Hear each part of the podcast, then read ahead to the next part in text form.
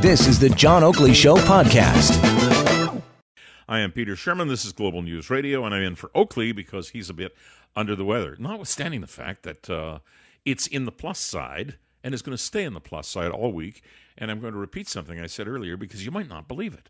On Thursday, they're calling for they, the big they, the Environment Canada they, plus 12. Plus 12 on Thursday, plus 8 on Friday. So we are moving inexorably towards spring on the 21st and towards decent weather, I suppose, during the month of April. All right. Um, this is a new piece of news uncovered by our next guest through a Freedom of Information request from his employer and him uh, at the Toronto Star. I'm talking about Ben Spurr. Ben, um, welcome to the program, first of all. Are you there? Hello, Ben. Hello. There you are. Okay. Okay. Um, welcome to the program. And the first question I've got on this, because I haven't even explained it other than uh, a little setup earlier in the program to our listeners, is it seems you've unearthed 40,000 records that we could loosely describe as cards in a carding program that belong to the TTC, apparently, can be, are being held for 20 years, uh, and are not created by police officers, but rather by TTC officers. Is that correct? Yeah, that's about right. I think um, though I, the use of the term carding, of course, is a, a contentious one, and it means different things to, to different people. Um, some people describe use that word just to describe officers of any kind really taking down information on, on little cards. In the Toronto context, of course, we've had a lot of discussion about that as a practice that's disproportionately affected uh, certain racialized groups in the city. And I should point out off the top, of course, that the TTC says that they're not engaged in any kind of racial profiling or, or discriminatory carding, and, and, that they only fill these out uh, when there's a, a, very valid reason to, to record someone's information and that's where I wanted to go with this because I, I think one of the th- the problems, I guess, and it, it's not a problem to have uh, a city that used the term racialized. I prefer to describe the city uh, as a, a wonderful uh, multi ethnic community where mm-hmm. it seems no matter what we do, no matter what we unearth, no matter what our practices are, somebody gets his nose out of joint and gets offended. And there's nothing here that says to me that this is directed against any particular group is there to you? I mean, so there, there's stats that show, you know, that that uh, of the of the, forty thousand cards, about three quarters of them recorded the person's race, and of those three quarters, nineteen percent of them or so um, listed the person's race as black, and that's that's about double the the rate, per, per percentage of black population in the city. So that that is at least I think worth asking the question. There are some other things here, though, that I think are even before you get to those numbers that just raise some some interesting questions. When you talk to privacy experts, you know they say that if if um, if people are being asked to give their information, especially in something that's going to be stored by a government agency, that's going to be there and perhaps have an influ- influence on something that's going to happen to them down the line, there's a couple of things that they should, um, some guarantees that should be in place, right? People should know why exactly their information is being taken, what exactly um, is being taken and how long it's being stored.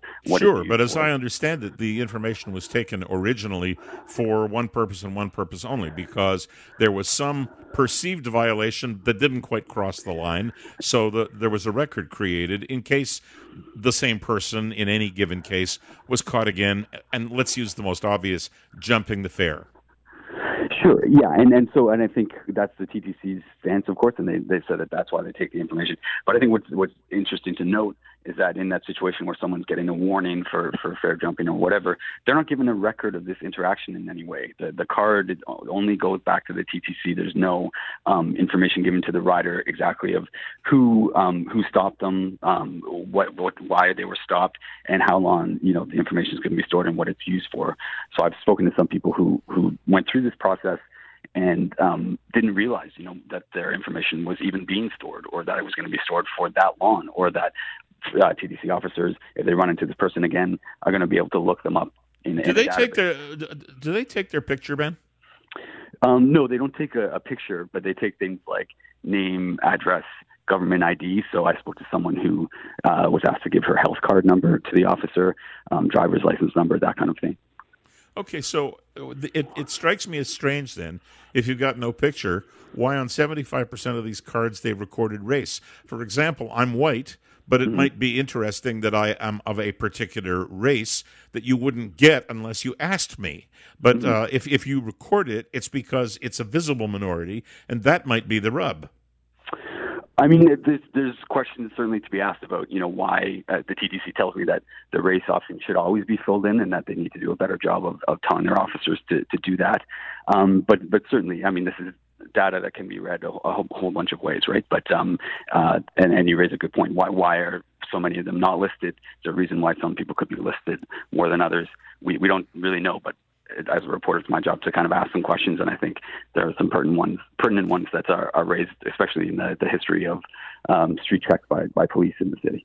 So you've done all the work on this, and uh, and I get the easy job of asking you some questions. So mm-hmm. let me let me ask you this question: mm-hmm. Do you think, as a result of what's been revealed here, that um, th- there are issues that should be put on the table before the TTC board and the most significant one i don't think the most significant one actually is race mm-hmm. because I, I you know I, you say well you know there's 9% black people and they recorded 19% black people that doesn't mean anything to me and it certainly doesn't point any finger at, at people of color what i'm concerned about is the fact that somebody would keep um, a, a, card around or a record around on anything for 20 years mm-hmm. if there's no repeat offense yeah, so and the TTC says that they have to retain that information for 20 years under um, a city bylaw that I, uh, I must confess was not familiar with, but that's certainly privacy experts that I speak to say that that's really a, a long uh, and a kind of an unusually long amount of time.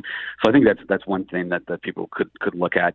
And um, you know, I, I don't know that anyone would have a, a problem with with reducing, like the TTC hasn't told me that they really uh, have a strong desire to keep it for this long. They're just following the bylaw. But if it was five years or ten years, maybe that's something that uh, everybody would be happier with. But I think you know the point of writing a story like this is to raise some questions. I think just from my preliminary conversations with people at the TTC board, um, I think that they are going to probably be asking some questions, get get some clarity um, over how this practice is conducted um, and and what's done with the information. Well, I'm going to regurgitate this uh, later in the program and uh, during our panel, and we'll see what people other than me and you think, which which will be interesting. In the meantime, one more question for you. Mm-hmm. Uh, be, I want to draw the the distinction between carding mm-hmm. and this, in the mm-hmm. sense that we know carding to mean something that is perceived negatively by a lot of people in the city of mm-hmm. Toronto, and a practice that has been uh, ceased it's not it doesn't happen anymore on the part of Toronto police. So uh, in this particular case, we're not talking about random stops, are we? No, oh, no. The, the, the TTC is, is very clear that, that this is not a random practice. That um, they, they say they only record this information when um, their officers have a reasonable grounds to believe that a, an offense has committed, uh, been committed. Um, but I think it's worth worth noting too that you know anytime that um, a group of, of people, a group of people in law enforcement is uh, given authority, they, they have uh, discretion in the way that they exercise that authority, right? So, um, so the people that end up on the cards, that's a to some extent the discretion of the people taking down the information, of course. So, um, yes, it's not a random stop, but um, there is, I think it's fair to say, discretion involved in these cases. Ben Spurr, reporter with Toronto Star. Interesting story, and thanks for uh, unearthing it for us. Thank you very much. All right, great to have Ben Spurr with us. And uh, I notice, without asking for any calls, there are some calls. I'm going to grab one, and then we're going to move on. We'll bring the subject back later. David's in Pickering. Hi, David. The problem with this, to be honest with you, uh, I think we need to keep more stats by different criteria, including race. When we see that people are complaining uh, that a certain percentage of a certain group of people is more prone to whatever, I think we all need to know that for various reasons. People have no problem doing that when it's for things like extra work and support in schools or extra social programs or whatever. I think we need to do it on the flip side too to see who's really causing the crime so we can go after them. So you like racializing things, is what you're telling me. I like to keep stats by race because there are people within all the different racial groups who keep bringing up this situation and this issue. So let's have some real numbers that we can go to them and say, this is why. Sounds very like like a very angry response, but you're entitled to it. I thank you very much for the call. I got to tell uh, our listeners, I don't agree with that particular point of view.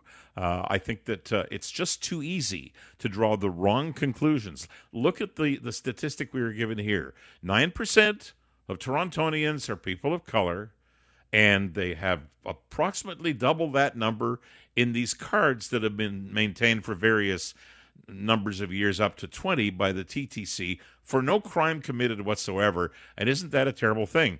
Maybe it is, and maybe it isn't. I don't think it says anything.